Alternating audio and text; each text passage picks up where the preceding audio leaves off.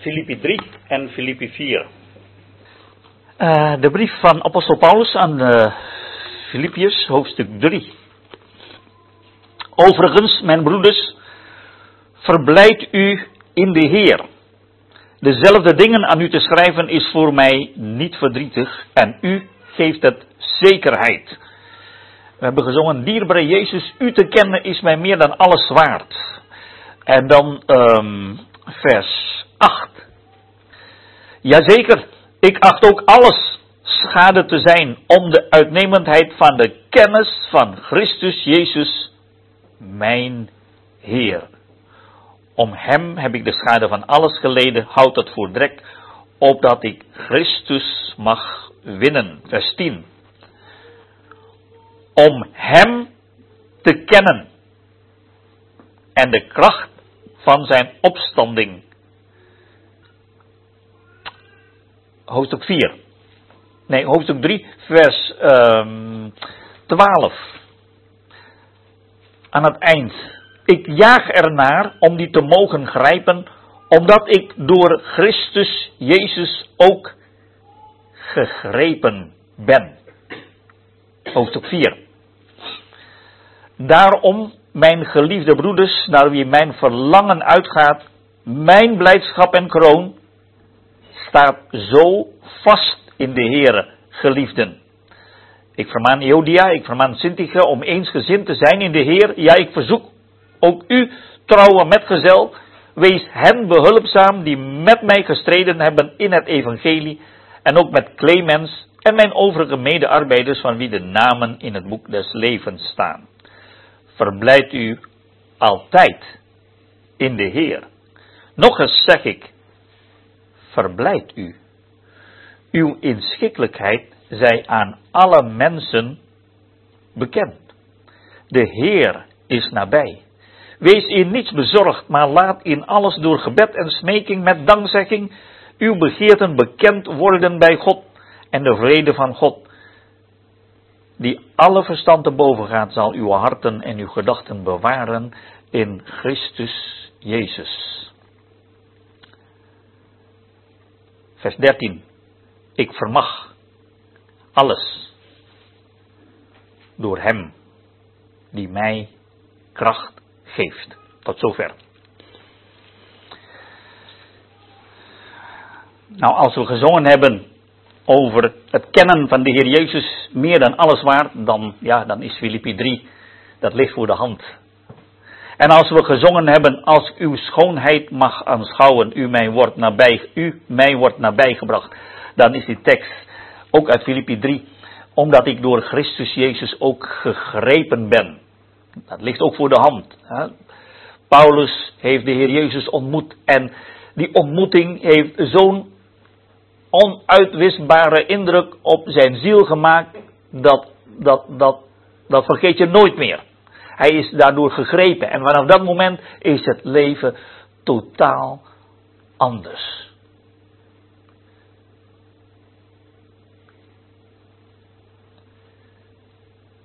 En dan komt de praktijk. Paulus in de brief aan de Filippiërs brengt ons bij de praktijk van het christelijk leven. De school van God, met name Filippi 4. In de geschriften van Paulus leren wij veel over geloof, liefde en hoop. Waarbij Paulus zelf zegt in 1 Korinther 13, de grootste van deze is de liefde. Geloof eens hebben we geen geloof meer nodig, want geloof zal van anderen aanschouwen. Hoop zal eens vervuld worden, maar de liefde blijft. En die liefde, dat is de banier van het christelijk leven. Als je kijkt naar de geschriften van Paulus, dan vind je het geloof bijvoorbeeld heel nadrukkelijk in de brief aan de Romeinen en hoop in de brief aan de Thessalonicensen. Maar liefde vind je in de brief aan de Filippiërs. En als we zeggen dat is de banier van het christelijk leven, dat zegt de Heer Jezus zelf. Een nieuw gebod geef ik u, Johannes 13, vers 34 en 35, dat gij elkander lief hebt, zoals ik u lief gehad heb, dat gij elkander lief hebt. Hieraan, aan die liefde, zullen allen weten dat gij discipelen van mij zijt, indien gij liefde hebt onder elkaar. Dat is duidelijk. De manier van het christelijk leven, getuigenis van het christelijk leven, is liefde. Hoeveel mensen in deze wereld zijn onder de indruk gekomen juist van de liefde en daardoor tot bekering komen? Niet in de eerste plaats door de leer of door allerlei andere zaken, maar door de liefde. Daar zit die getuigenis. En dat is ook de kern van christelijk leven. En als we dan willen afvragen, maar hoe, hoe ziet dat christelijk leven nou uit? Nou, dan is, is de brief aan de Filippiërs de brief bij uitstek om ons dat te laten zien. Die liefde, dat kan je zien, want je, we hebben dat gelezen eigenlijk tot vier keer toe in Filippi 3. Verblijd u in de Heer. Nou ja, en dan zegt, zegt, hij, dezelfde dingen aan u te schrijven is voor mij niet verdrietig en u geeft dat zekerheid. Dus dat is de tweede keer. En in Filippi 4 vers 4, verblijd u altijd in de Heer. Met nadruk op altijd. In, in hoofdstuk 3 is dat verblijd u in de Heer. In hoofdstuk 4 verblijft u altijd in de Heer. En dan zegt Paulus nog eens, zeg ik, verblijd u. Hoe is dat mogelijk? Is dat kenmerk van christelijk leven? Kunnen we niet eens een keer moeilijk hebben?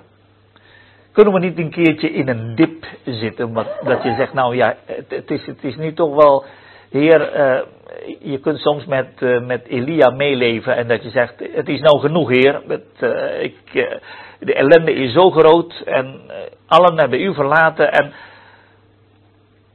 en toch kon Paulus dat zeggen, verblijd u in de Heer. Hoe kan dat nou? Is dat alleen maar theoretisch? Ik denk dat, dat toen um, Epaphroditus, die is waarschijnlijk die, diegene die de brief meegenomen heeft vanuit Rome naar Filippi. En die brief werd voorgelezen aan de broeders en zusters.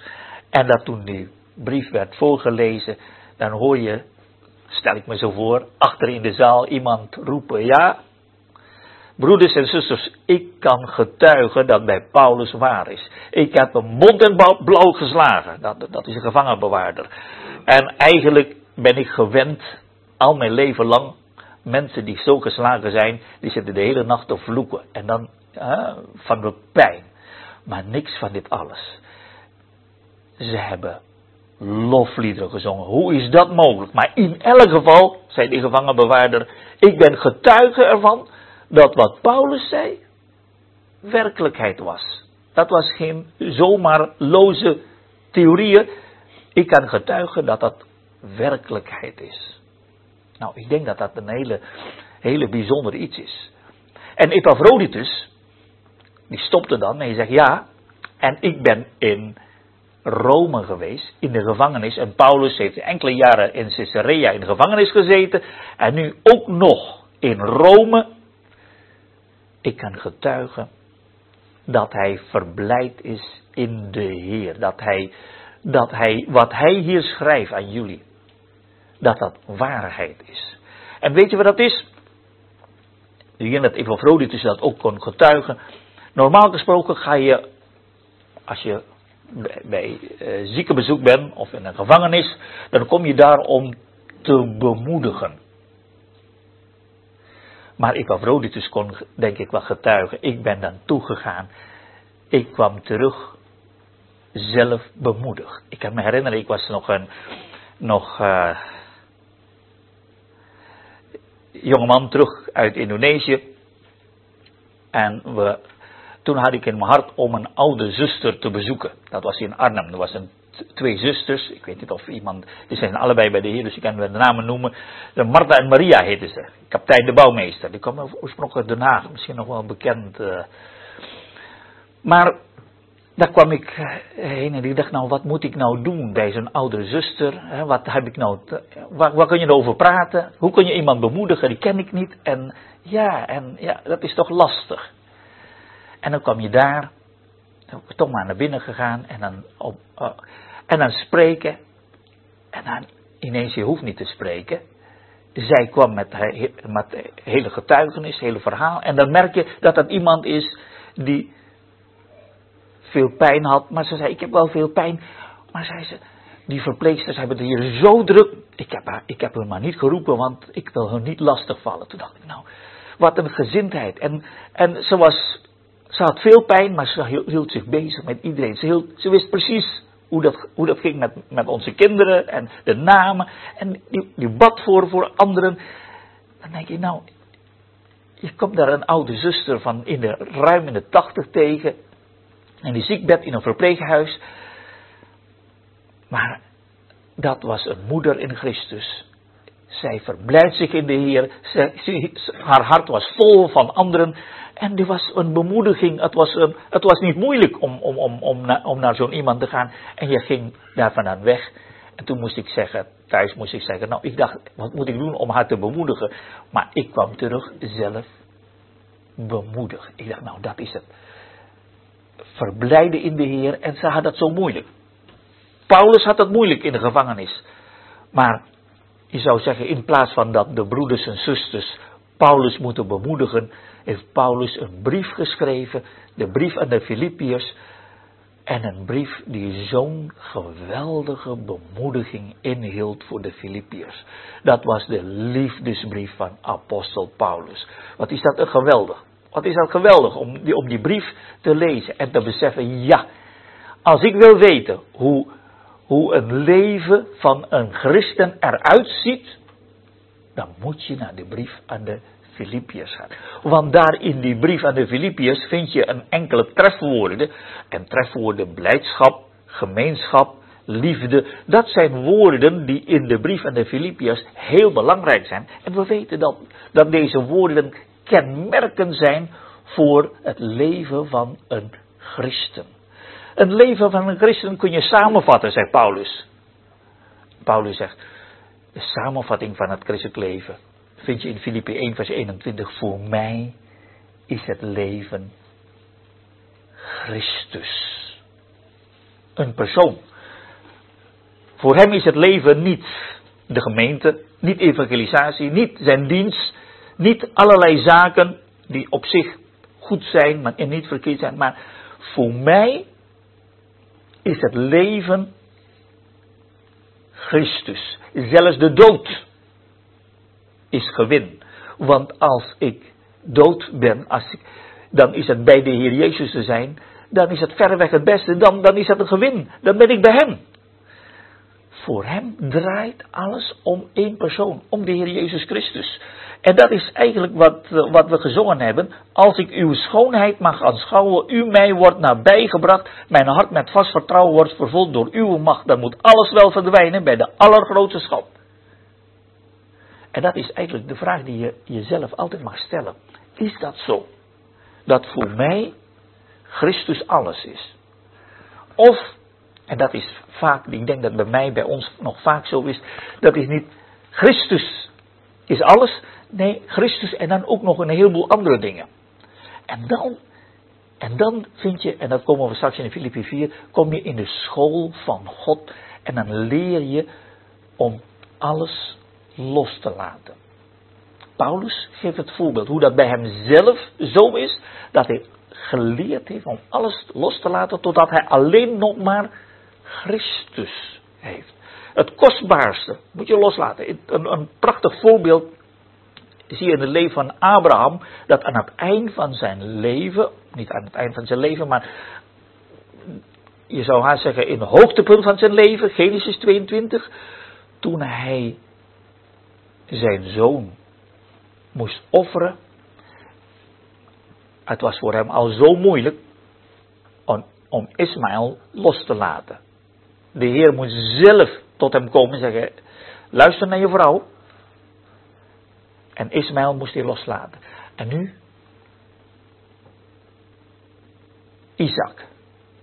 De zoon die hij lief heeft. Dat moest hij offeren. Moest hij loslaten. En dan zien wij bij Abraham iemand die uit liefde voor God het kostbaarste wat hij had, heeft opgeofferd.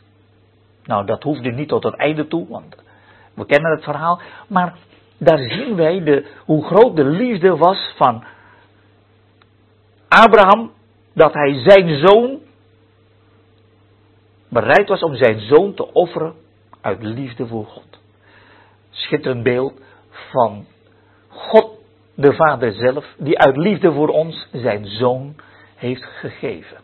Schitterend beeld. Maar het gaat mij om dat loslaten. Abraham was bereid om loslaten. Dat is kenmerk van liefde.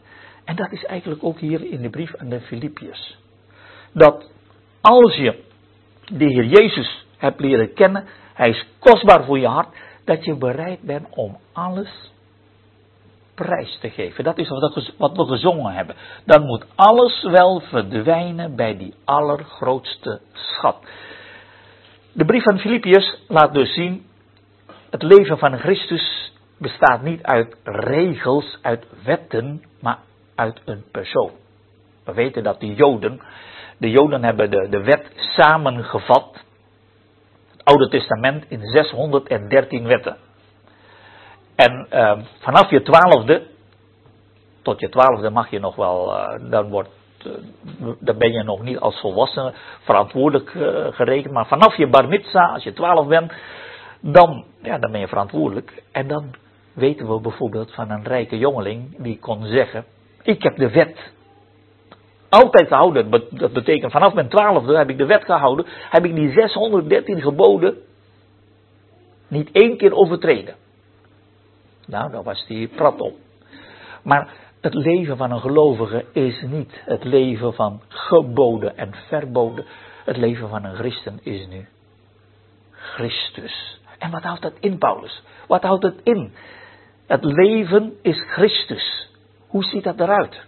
Wel, zegt Paulus in Filippi 2, dan zal ik een aantal voorbeelden laten zien. Want het leven van een christen is Christus betekent dat we, dat we navolgers zijn van de Heer Jezus. We zijn niet alleen leerlingen, gaat een stap verder, we zijn discipelen. Discipelen zijn navolgers. We kennen tegenwoordig geen discipel meer. Althans in, de, in het gewone dagelijks leven. Wij kennen wel leerlingen. En leerlingen die moeten op school leerstof tot zich nemen. Maar discipelen moeten niet leerstof tot zich nemen. Discipelen moeten gevormd worden naar het beeld van zijn meester. De Heer Jezus zegt: Het is genoeg voor een discipel om te zijn als zijn meester. Dat betekent dat hoogtepunt van een discipel is dat hij wordt als zijn meester. Wat houdt dat in? Nou, bij de Joden was dat zo. Als zijn meester betekent je denkt als de meester, je praat als de meester, je gebruikt dezelfde uitdrukking als de meester. Je hebt dezelfde gezindheid als de meester. Je, in alle dingen ben je eigenlijk, je zou zeggen, een kopie of een kloon van je meester. Als je, als je zo'n zo'n zo'n discipel ziet, dan herken je in alles zijn meester. Soms, eh, dan, hebben we ook in een, in, in een gewone familieverband dan als je een, een man hoort praten of een zoon hoort praten, dan herken je de uitdrukkingen en de manier van praten en de gezichtstrekken van zijn vader. Dan denk je, ja, jij bent net als je vader of ja, als je opa. Je praat zo en je, ja, zegt uh, apostel Paulus, maar zo is het ook bij ons als gelovigen. Navolgers van Christus. Maar niet alleen navolgers van Christus die je niet kunt zien. Paulus zegt, wees mijn navolger zoals ik navolger ben van Christus. Met andere woorden, je hebt voorbeelden. Voorbeeld van de Heer Jezus van 2000 jaar geleden, zoals Hij geleefd heeft. Maar ook voorbeelden van andere gelovigen. En Paulus zegt, kijk maar. En in Filippi 2 begon hij met, met te zeggen, die gezindheid zij in u die ook in Christus Jezus was. Dat wil zeggen, wil je navolger zijn? Wil je mijn discipel zijn? Begin maar met de Heer Jezus na te volgen wat zijn gezindheid betreft. Ik denk dat dat heel belangrijk is voor ons. We leven in een maatschappij dat de nadruk legt op kennis. Kennis is macht, zeggen we dan. Kennis is zo. En, en, en we zijn onder de indruk van broeders die, die heel veel uit de Bijbel weten, die zo alle Bijbelteksten, alle gedachten, alle moeilijke leerstellige dingen kunnen, kunnen uitleggen. Nou, daar komen we onder de indruk van. Maar een gelovige die de Heer Jezus volgt, en die wordt niet gekenmerkt door kennis, maar die wordt gekenmerkt door de gezindheid van de Heer Jezus. Als de Heer Jezus zegt, leer van mij, in Matthäus 11, vers 29, dan zegt de Heer Jezus niet. Want ik weet zoveel, ik ken de Bijbel van A tot Z, dat natuurlijk ook, maar dat gaat er niet om. Leer van mij, want ik ben nederig en zachtmoedig van hart. Is dat niet een geweldig, geweldig les dat we, dat we bij de Heer Jezus in de leer kunnen gaan? Dat is de leerschool van God om nederig en zachtmoedig te, zijn. En dan zul je rust vinden voor je zielen. Dat eerste, vers 28, tot de Heer Jezus komen, dan zul je rust hebben voor je geweten. Ik zal je rust geven. Dat is rust voor geweten. Dat, dat betekent dat weet je dat alle, alle mijn zonden heeft zijn zoenbloed weggedaan. Dat is je bekering. Maar daarna zit je op, dat is mag ik zo zeggen, de toelatingsexamen om in de school van Christus te komen. Bekering. Maar eenmaal toegelaten, dan leer je de les om nederig en zachtmoedig te zijn. En hier Filippi 2, om die gezindheid van de Heer Jezus te hebben. Om de minste te zijn. En dan kun je tegen elkaar zeggen, maar is dat dan zo moeilijk? Moet je dat echt leren? Die gezindheid van de Heer Jezus. Ja. En zeker in tijden van moeilijkheden, kijk je elkaar aan en zeg je, ja, dat is inderdaad, de grootste moeilijkheid is niet om je gelijk te bewijzen. Maar het grootste probleem in het christelijk leven is om juist in die situatie de gezindheid van de Heer Jezus te laten zien. Want de Heer Jezus had 100% gelijk en toch, als je kijkt naar zijn gezindheid, kunnen we heel veel van hem leren.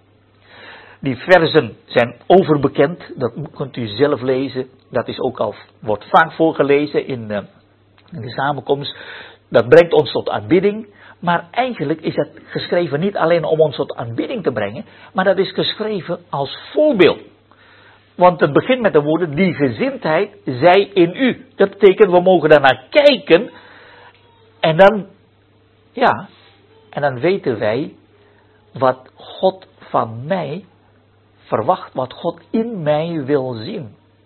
Ja, maar is dat niet te hoog gegrepen? Filippi 3 maakt duidelijk, Filippi 2 maakt duidelijk dat dat niet te hoog gegrepen is.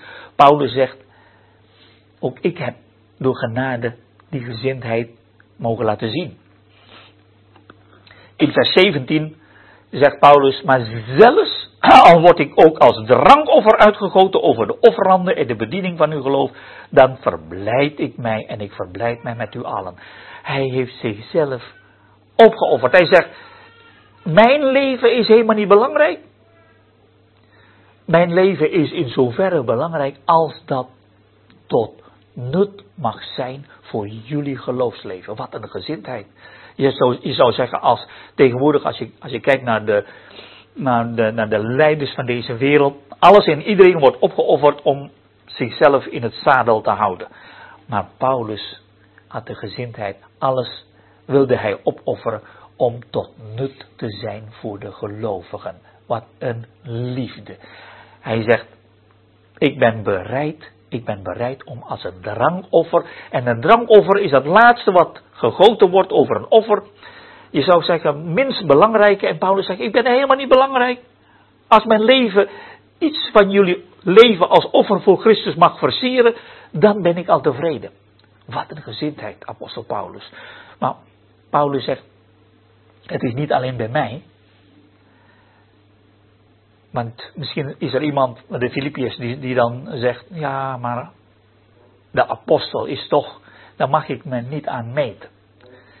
Paulus spreekt overigens hier niet als apostel in Filippi-brief. Hij schrijft als slaaf van Jezus Christus op dezelfde niveau als wij allemaal. Filippi 1 vers 1.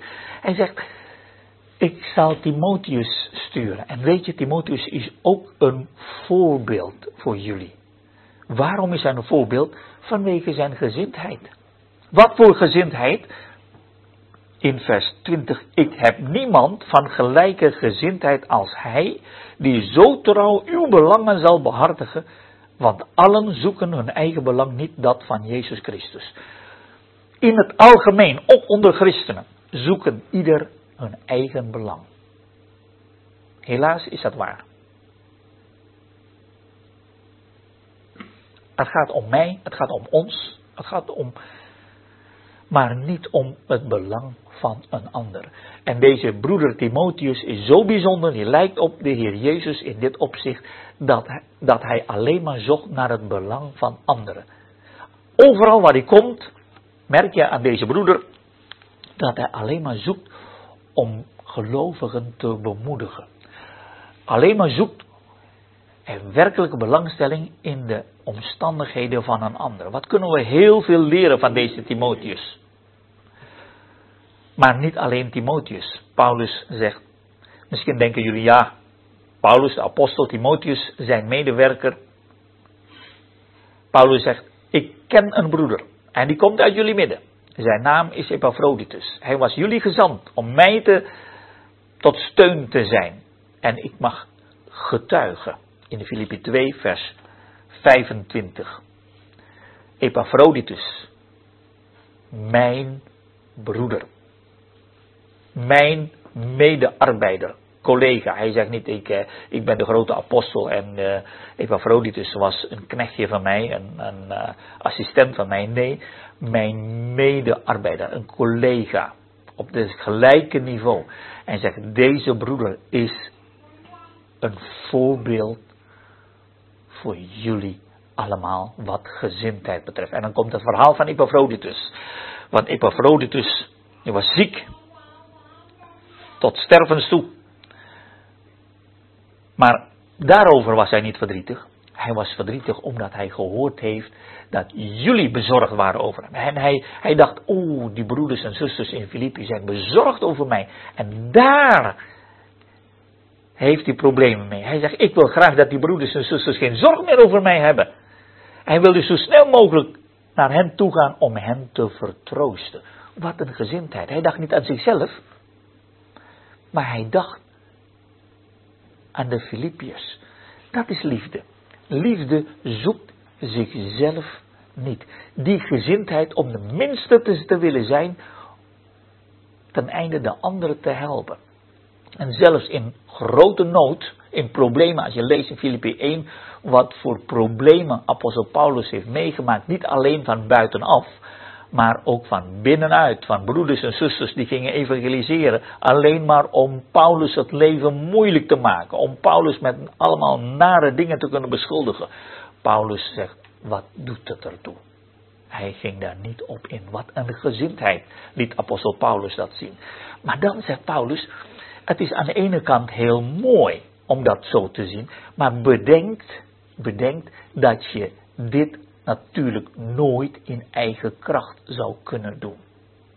En zo komen wij bij dat lied wat we gezongen hebben. En zo komen we bij Filippi 3 en Filippi 4. We kunnen dit nooit in eigen kracht doen. Want dat is toch onmogelijk. Van nature, van nature hebben wij alleen maar onszelf lief. Wij hebben die goddelijke liefde van nature niet.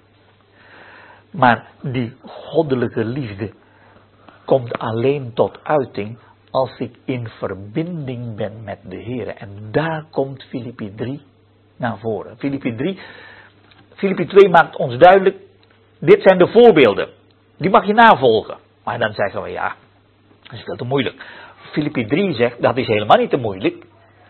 God heeft alles gegeven wat nodig is, opdat je in staat zult zijn om dat te doen. Als God je een opdracht geeft, zegt iemand wel eens, dan gaat hij zelf met je mee en geeft hij jou de kracht om dat te doen. Uh, een mooi voorbeeld in Johannes 21. De discipelen waren niet in staat om, om, om, om het net te trekken. Met, met zeven, zeven sterke, potige mannenbroeders, die waren niet in staat. En later zegt, uh, uh, zegt de Heer Jezus, haal van die vissen die je gevangen hebt. En Petrus ging helemaal alleen. Ik zou zeggen, nou, uh, helemaal alleen. Die zeven mannen, die waren niet in staat om de vis net te trekken. En nu deed Petrus dat helemaal alleen. Wat is het verschil? Het verschil is, de Heer heeft opdracht gegeven. En als de Heer opdracht gegeven heeft, dan is Petrus sterker dan zeven broeders. Dat vind ik een heel mooie bemoediging. En dat is hier ook. Filippi 3 spreekt over de kracht van die de Heer gegeven heeft, waarom we dat kunnen doen. En de kracht is, verblijd u in de Heer.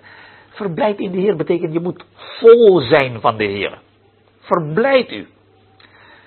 Het is een, een, een ordinaire voorbeeld, maar ik. Uh, in mijn studententijd.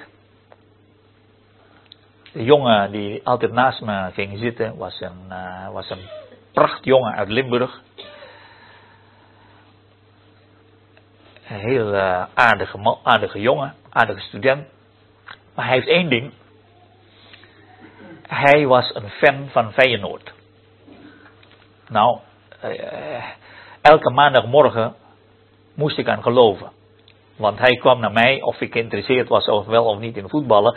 Maar ja, en als Feyenoord verliest, dan is dat natuurlijk altijd de fout van de scheidsrechter nooit de fout van Feyenoord. Maar hij, hij kan een uur lang over alle wedstrijden van Feyenoord praten. Achter elkaar door zonder onderbreking. Zijn hart was vol van Feyenoord. En ja, wat zegt het spreekwoord, waar het hart vol van is, loopt de mond van over. En hoe is het met ons als gelovigen? Verblijft u in de Heer. Hoe kom, hoe kom je erachter? Wel,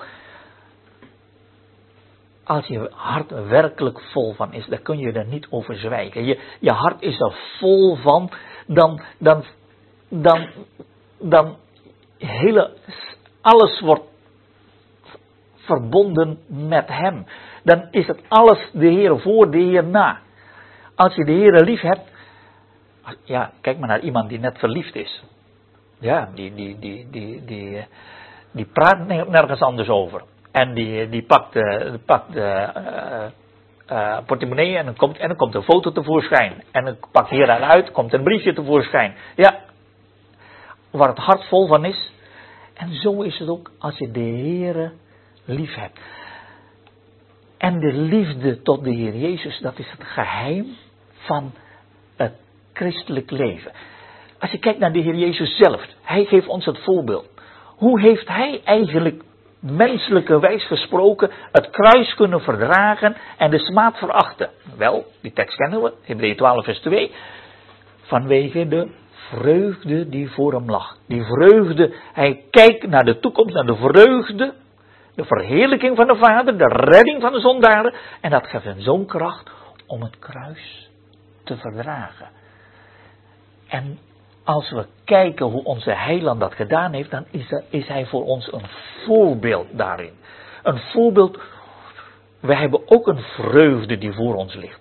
Wat is dat dan? Wel, zegt Paulus in Filippi 3, weet je maar wat mijn vreugde is? Ik ben door de Heer Jezus gegrepen. En vanaf dat moment, alles wat voor mij tevoren kostbaar was, heeft zijn waarde verloren. Ik heb een verkeerde uitdrukking gebruikt. Ik zeg al die andere dingen opofferen. Nee, er staat in Filippi 3, wat winst voor mij was, heb ik om Christus wil schade geacht. In vers 8 aan het eind, om hem heb ik de schade van alles geleden. Nou houd dat voor direct. Iets opofferen, dat is iets wat waardevol is. Maar drek, je gaat niet direct opofferen. Drek is schade, dat gooi je weg.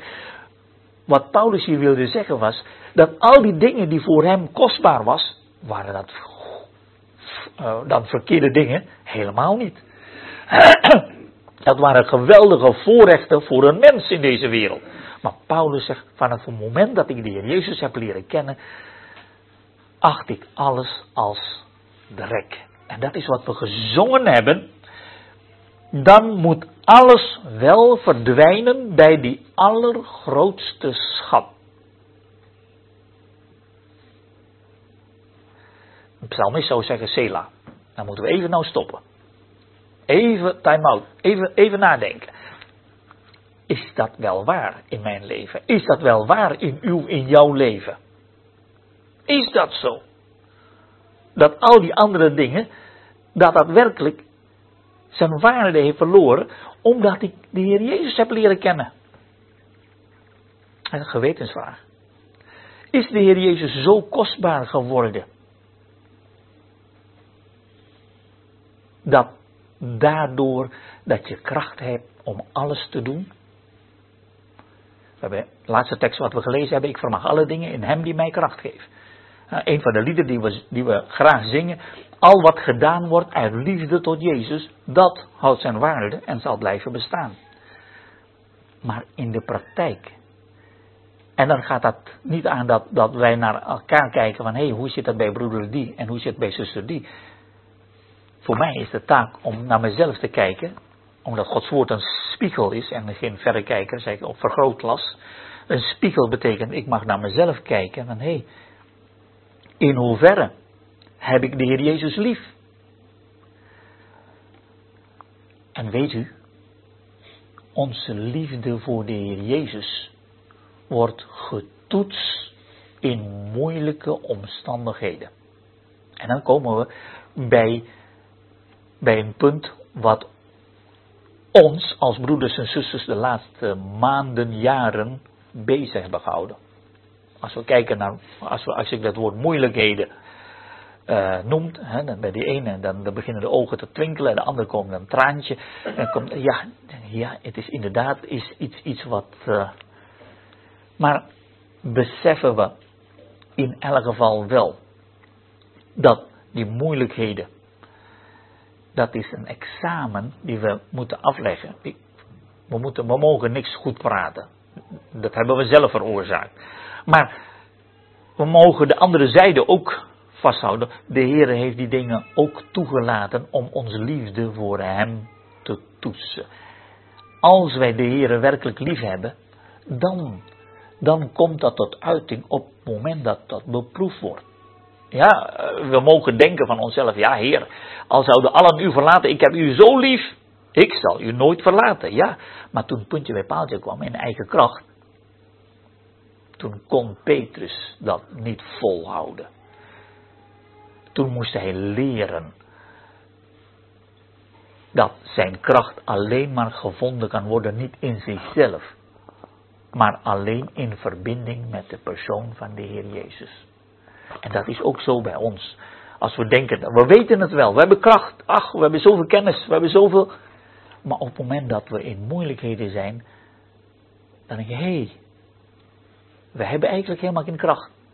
Ja, Heer, wat u zegt, zonder mij kun je niets doen. Dat is toch wel, eigenlijk is dat toch wel waar. Want wat hebben we toch een puinhoop gemaakt. En op een gegeven moment zien we het niet meer zitten.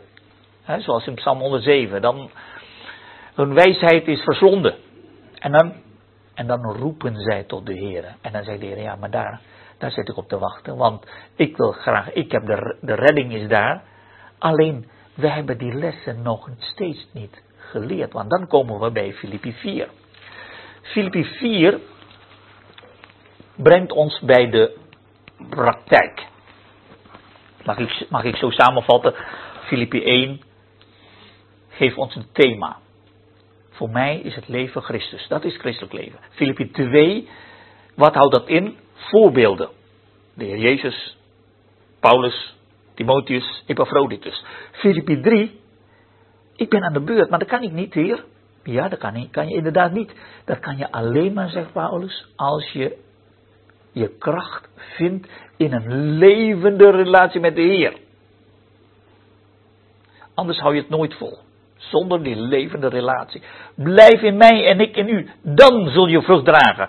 Denk je echt dat je als een rank zonder wortels in staat zult zijn om vrucht te dragen? Dwaasheid. Die rank moet in de wijnstok blijven. Dan komen de vruchten. En dat is wat Filippi 3 ons leert. En Filippi 4. Nou, we hebben de voorbeelden gezien in Filippi 2. We hebben de kracht gezien in Filippi 3. Filippi 2, de Heer Jezus 2000 jaar geleden. Filippi 3, de Heer Jezus nu verheerlijk in de hemel. Filippi 4, de praktijk. We hebben namen gezien. Christus, Paulus, Timotheus, Epaphroditus. In Filippi 4 zijn wij aan de beurt. U en ik. We mogen ons eigen naam invullen. Daarom, mijn geliefde broeders, daarom. Wat betekent daarom? Daarom samenvatten, nu wij gezien hebben, Filippi 1, 2 en 3, hoe dat zit met christelijk leven, christelijk liefde. Daarom, nu niet alleen de theorie, nu zijn wij in de praktijk aan de beurt.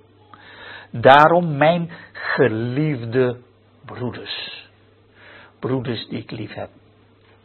Paulus spreekt hier als broeder die zelf dat allemaal meegemaakt heeft, die liefde van de Heer heeft ervaren en die nu een, de broeders wil bemoedigen. Naar wie mijn verlangen uitgaat, mijn blijdschap en kroon. Wat is het bijzonder? Een band van liefde tussen Paulus en de Filippiërs.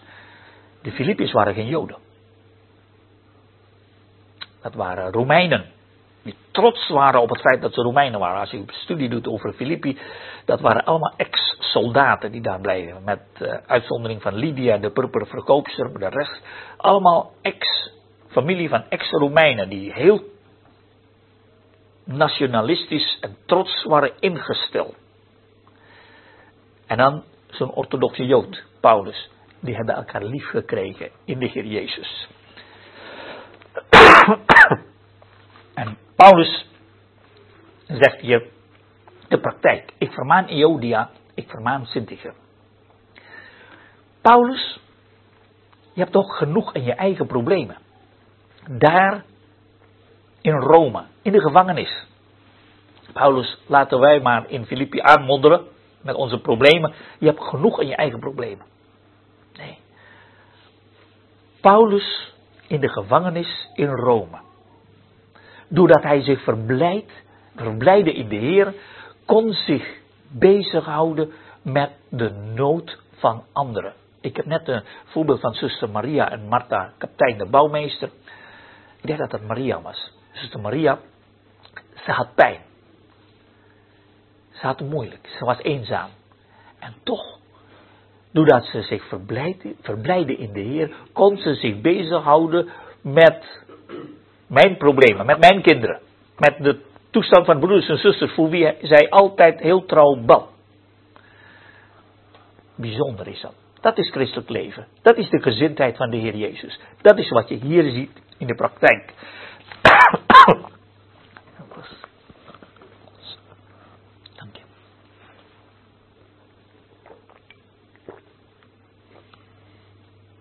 En Paulus kon ook tegen Epaphroditus zeggen, want ik denk, vers 3, dat is de trouwe metgezel, dat is Epaphroditus. Epaphroditus, tussen twee haakjes, je bent de brenger, de bezorger van de brief, maar als je daar komt, zou jij Eodia en Sintige behulpzaam zijn. Um, en dan wil ik graag doorgaan naar vers 4. Verblijd u altijd in de Heer. Paulus zegt, we zitten nu in de praktijk van het leven. En de praktijk van het leven heb je allerlei soorten omstandigheden. We hebben dat niet gelezen, maar in vers 11 zegt Paulus, ik heb geleerd tevreden te zijn met de omstandigheden waarin ik mij bevind. Ik weet dus ik heb geleerd vernederd te worden. Ik weet ook overvloed te hebben. In elk opzicht, in, in alles ben ik ingewijd. Paulus maakt duidelijk dat wij in ons leven als gelovigen allerlei soorten omstandigheden meemaken. Door hoogtepunten en dieptepunten, door bergen en dalen, door voor- en tegenspoed. Om de les te leren altijd alles te dragen. Ik vermag alle dingen in Hem die mij kracht geeft. Je hebt genade nodig om dicht bij de Heer te leven als je in voorspoed leeft en alles goed gaat. Want dan, dan is het gevaar groot dat je het geloof loslaat. Dat je je geestelijk voedsel niet meer tot je neemt. Ik eh, herinner me een, een uh, Chinese christen, Dao geheten. Die was uh, jarenlang, twintig jaar, in gevangenschap, in concentratiekamp in China. En toen is hij door een uitwisselingprogramma is die vrijgekomen, is hij in Taiwan terechtgekomen. Door de Amerikanen heeft, uh, Amerikanen hebben gezorgd dat hij vrijkwam. Uh, en wat hij schrijft later in zijn boek over zijn leven. Hij zegt wat de Satan niet is gelukt om een geloof te breken in twintig jaar in de gevangenis, is hem gelukt toen hij in Weelde ging wonen in Taiwan. In enkele jaren toen was hij, zijn geloofsleven was helemaal tot een dieptepunt gezakt. Door genade heeft de hem hersteld en hij heeft later geschreven dat uh, soms de duivel als een engel van het licht gevaarlijker is dan de duivel als een briesende leeuw. Hij, hij dacht, nou, ik heb geleerd om, uh, om, om staande te blijven met de Heer in gevangenschap. Maar toen hij in Weelde in Taiwan kwam, toen was hij gevallen. Toen begrijp ik die tekst, ik heb geleerd om tevreden te zijn. Ik heb geleerd om overvloed te hebben. Je zou zeggen, heb je genade nodig om overvloed te hebben? Ja, overvloed kent ook zijn gevaren. Maar ik heb ook geleerd om vernederd te zijn, om in moeilijkheden te zijn. Leren doe je in de school van God en we zitten allemaal in de school van God. We zijn aan het leren. En we mogen leren in de omstandigheden waarin we ons bevinden, waarin niks is onzeker. Het samenkomen is onzeker. Alles is onzeker. Om te zeggen, Heer, ik heb aan u genoeg. O Heer, is dat werkelijkheid? Toen Abraham zijn zoon moest loslaten. Ja, Heer, maar u hebt toch alles beloofd. Dit is de zoon van de belofte. Moet ik de prijs geven? Nou, als de Heer dat in. Abraham heeft geleerd om de Heer te vertrouwen. Ook ten aanzien van de zoon van de belofte heeft hij op het altaar gelegd. Moest, moeten wij ook niet leren om dingen op het altaar te leggen? En dan heb je blijdschap. Het Chinese woord voor blijdschap is heel wonderlijk.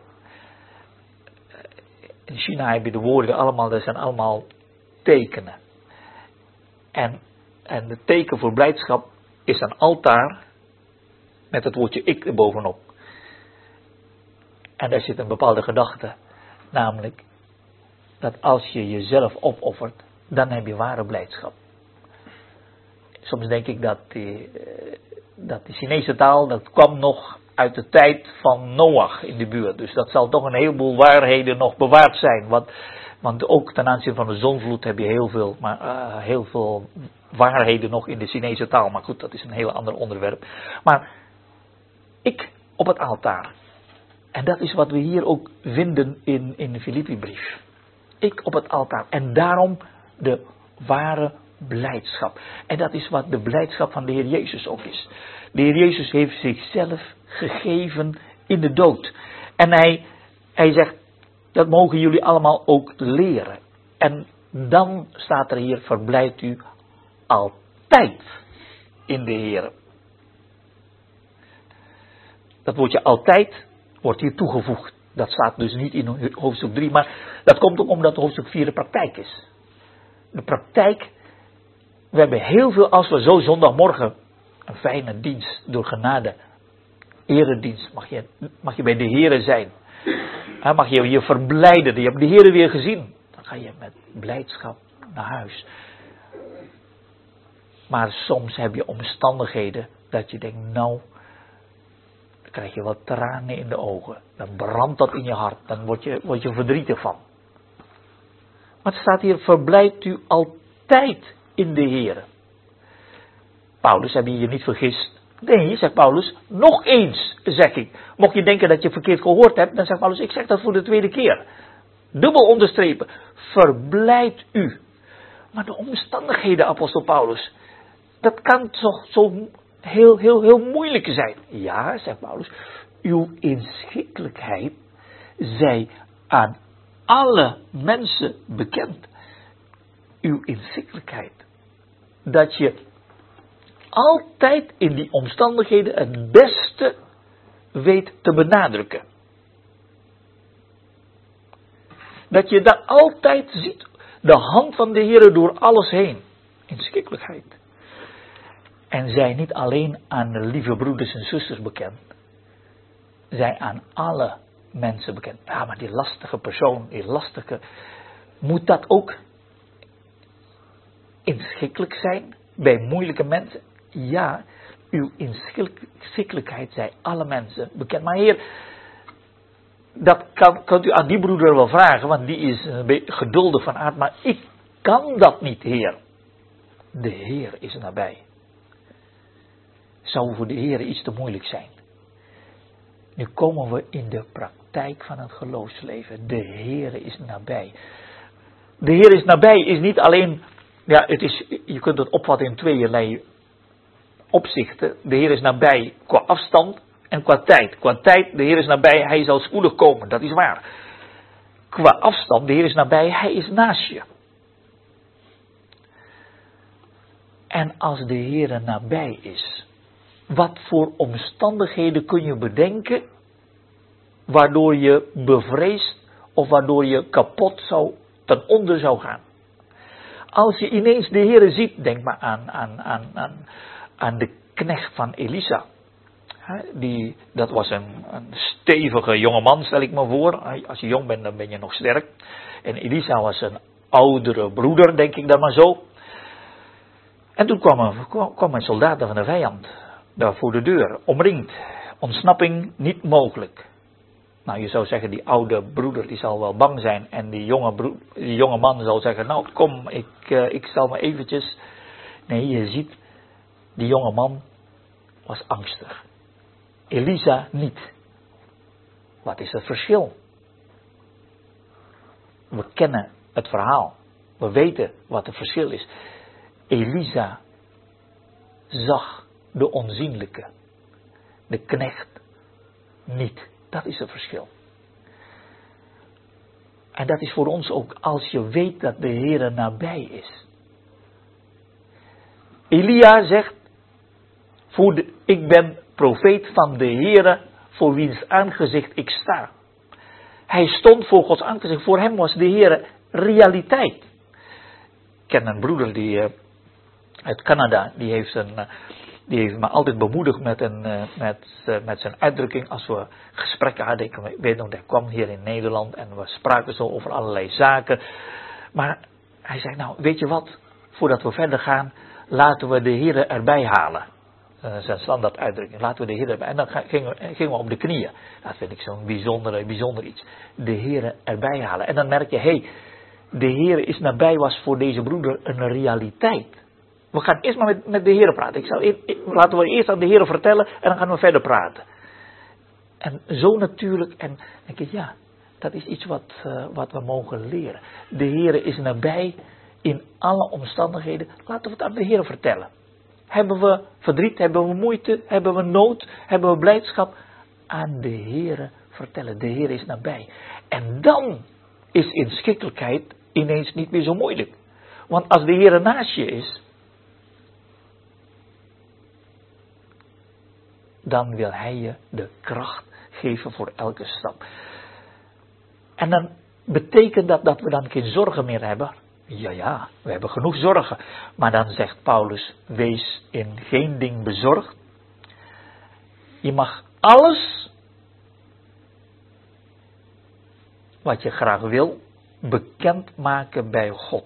Laat in alles door gebed. En gebed is hier echt spreken met God. Ik heb een broeder ontmoet, die uh, een, paar, weken geleden kwam uit Cairo en hij, uh, hij zei tegen mij, Tony, um, we hebben het moeilijk als broeders in, uh, in Egypte. Um, vorige week zei hij, dat zei hij een paar weken geleden, vorige week kwam er nog een hele meute fanatieke moslims. Die hebben de christenen aangevallen, waren vier doden. Nou, stond niet in de krant. Um, en een uh, heleboel christenen waren gevlucht naar het dak van een huis. En weet je wat heel bijzonder was? Ik zag het, uh, zei hij, vanuit mijn, mijn eigen raam, 200 meter bij mij vandaan. Zag ik dat die naam christenen begonnen de Heren aan te roepen. Op de knieën gingen ze bidden. En dan zei hij, ja, Het is helemaal niet mooi wat er allemaal gebeurd is in Egypte. Maar al die mensen werden nu gedwongen om op de knieën te gaan om de Heeren aan te roepen. Ze krijgen, sommigen hebben zich bekeerd en die krijgen een persoonlijke relatie met de Heer. En dan, en dan, de wegen van de Heer zijn wonderlijk. Die problemen worden door de Heer gebruikt om mensen tot zich te trekken. En dan denk je, nou, zo, mag, zo kun je het ook zien. Wij denken vaak, we bidden vaak, Heer, wilt u toch alsjeblieft die problemen oplossen? Wilt u die, die, die orde weer herstellen? Aan de andere kant moeten we bedenken dat juist door te midden van die moeilijkheden worden mensen gelouterd en tot zich getrokken. Maar geldt dat alleen maar voor de moeilijkheden in Egypte? Geldt dat ook niet voor ons, in onze moeilijkheden? Worden we niet gelouterd? En als we in Petrusbrief bijvoorbeeld deze versen lezen. In 1 eh, Petrus 1, vers 6.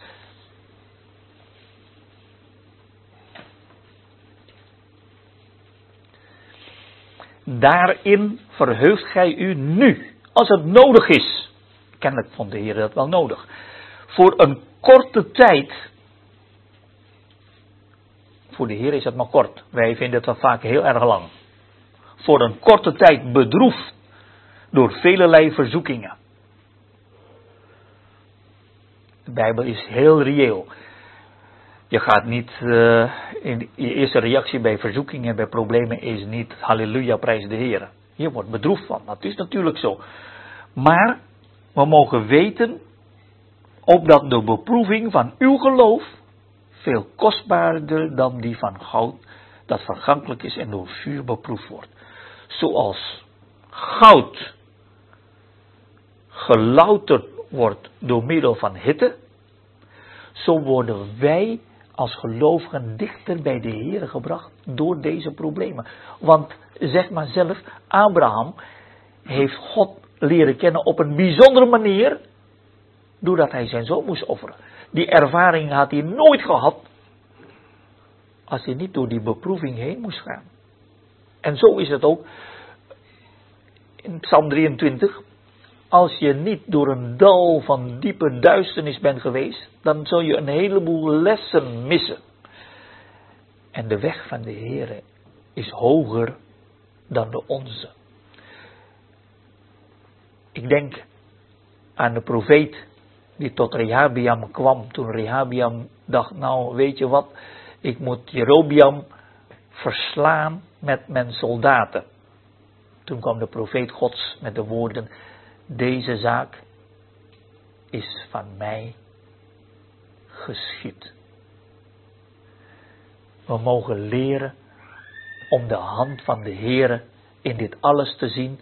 En wat moeten we dan doen? Petrus zegt dan, vernedert u dan onder de krachtige hand van God. Dan mogen we leren ons te buigen voor Hem. We mogen leren om, om ons vertrouwen in Hem vast te houden. We mogen leren om ons te verblijden in Hem. We mogen leren om te strijden in de gebeden. We hebben net gehad over gebeden. We hebben gehad over gebeden van uh, dat je je ogen geopend wordt van, door Elisa. Van, door de broeders in Cairo. Maar dat geldt ook voor ons hier in Nederland.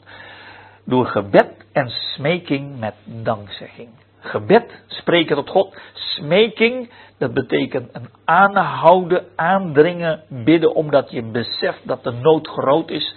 Maar ook met dankzegging. Dankzegging in de wetenschap dat de Heere daar is. En de Heere hoort ons altijd. Hij verhoort ons dat wat goed is naar zijn gedachten, maar hij hoort ons altijd. En één ding geeft de Heer. En dat mogen we allemaal naar elkaar toe hopelijk getuigen. Dwars door alle noden heen in de school van God. De tekst geldt, vers 7, de vrede van God, die alle verstand te boven gaat, zal uw harten en uw gedachten bewaren in Christus Jezus.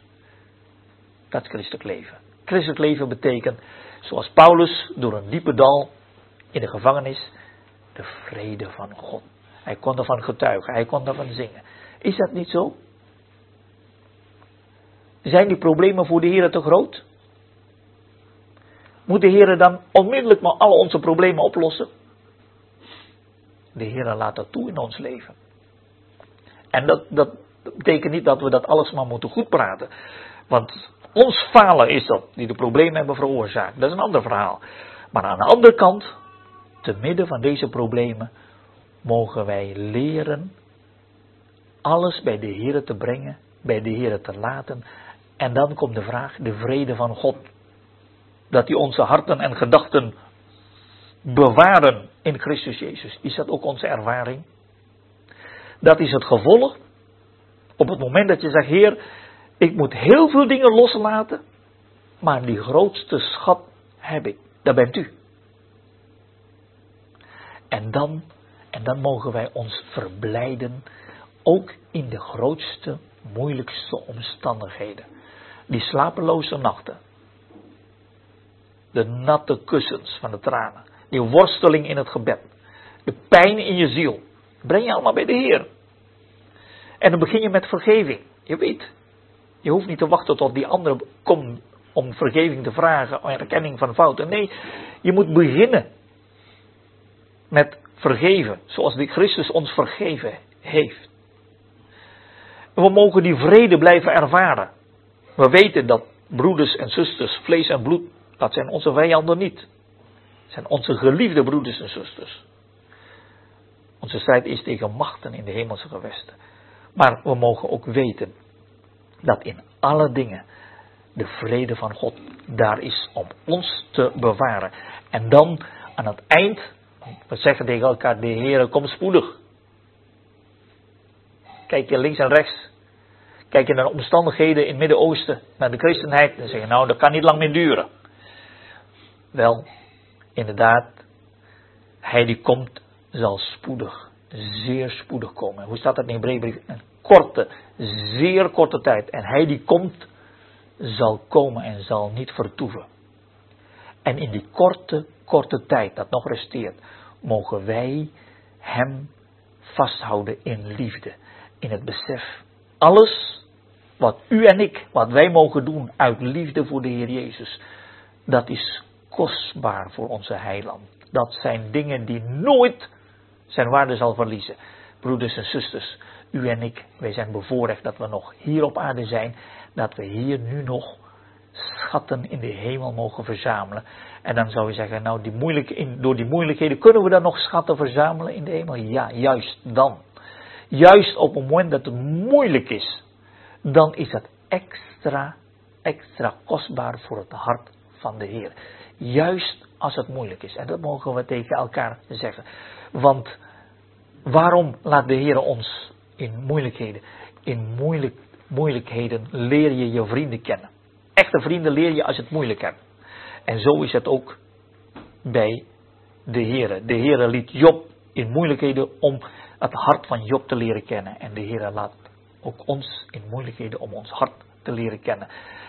En opdat wij zijn hart mogen kennen. Opdat ons hart vervuld wordt met die ware blijdschap, de Heer. Verblijd u altijd in de Heer. Nog eens zeg ik u, verblijd u.